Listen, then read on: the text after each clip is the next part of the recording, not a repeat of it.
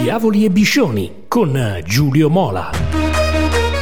Amici sportivi, tifosi di Milan e Inter, benvenuti al consueto appuntamento con Diavoli e Biscioni. Ultima settimana di campionato per rossoneri e nerazzurri, una sorta di passerella finale dopo aver blindato la qualificazione alla prossima Champions League. Sofferta e sudata, ma certamente meritata al termine di una stagione infinita con le due squadre protagoniste in Europa, nonostante gli alti e bassi in campionato. Già, l'Europa, quella che è nella testa dell'Inter e che intanto regala i suoi primi verdetti, come l'amara sconfitta della Roma, che ai rigori lascia l'Europa League al Siviglia. Perdere così ti fa rimpiangere di non essere uscito prima, magari nei quarti o giù di lì.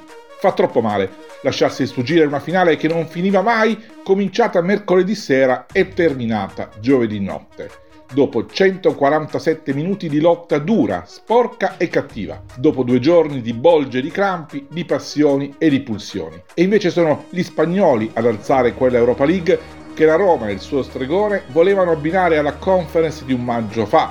Per la Roma un grande viaggio e un grande sogno spezzati sul più bello quando il dolore del nulla schiaccia l'orgoglio del quasi tutto. Per l'Italia l'ennesima porta in faccia. Non vinciamo questo benedetto trofeo con il Parma dal 1999. Si chiamava ancora Coppa UEFA, c'era ancora la lira e Ferenc Puskas non era ancora uno stadio.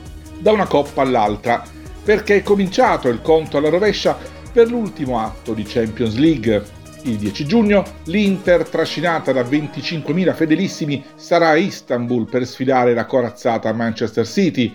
In mezzo la gara col Torino che chiude il campionato e che di motivazioni ne ha ben poche, se non quella di provare a restare davanti ai cugini rossoneri. Che l'Inter sia in palla è stato dimostrato anche dall'ultima esibizione casalinga con l'Atalanta e il pirotecnico 3-2 finale. Tre gol belli e verticali, soprattutto il primo e il terzo, a conferma di un disegno preciso. D'accordo, la dea era decimata, ma Inzaghino veniva dalla finale di Coppa Italia.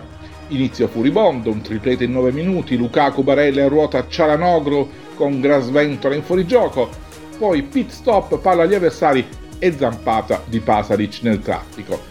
Nella difesa ci si aspettava un calo dei reduci di Roma, invece no, a testimonianza di uno smalto atletico niente male, contropiede di Lukaku, assist di Brozovic e Lautaro per il gol numero 21. Dagli indiani del Gasperini manca una nuvola di fumo, se non agli sgoccioli, su punizione di Muriel e carambola traversa Onana.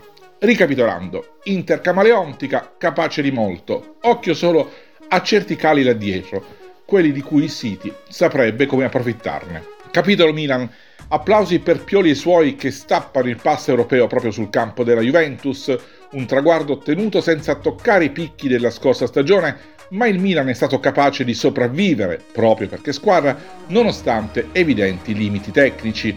Anche in questa occasione Allegri l'aveva buttata sull'orgoglio, ma che fatica liberarsi dalle catene di un'idea troppo passiva e remissiva, insomma una sofferenza.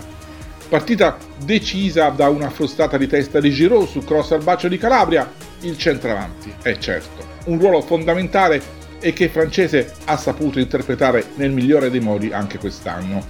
Per il resto le sagome di Teo e Leao spingevano a sigillare le fasce e un po' meno il cuore del ring. Al Milan, faticosamente in Champions, sarebbe bastato un pari e è arrivato invece il successo pieno.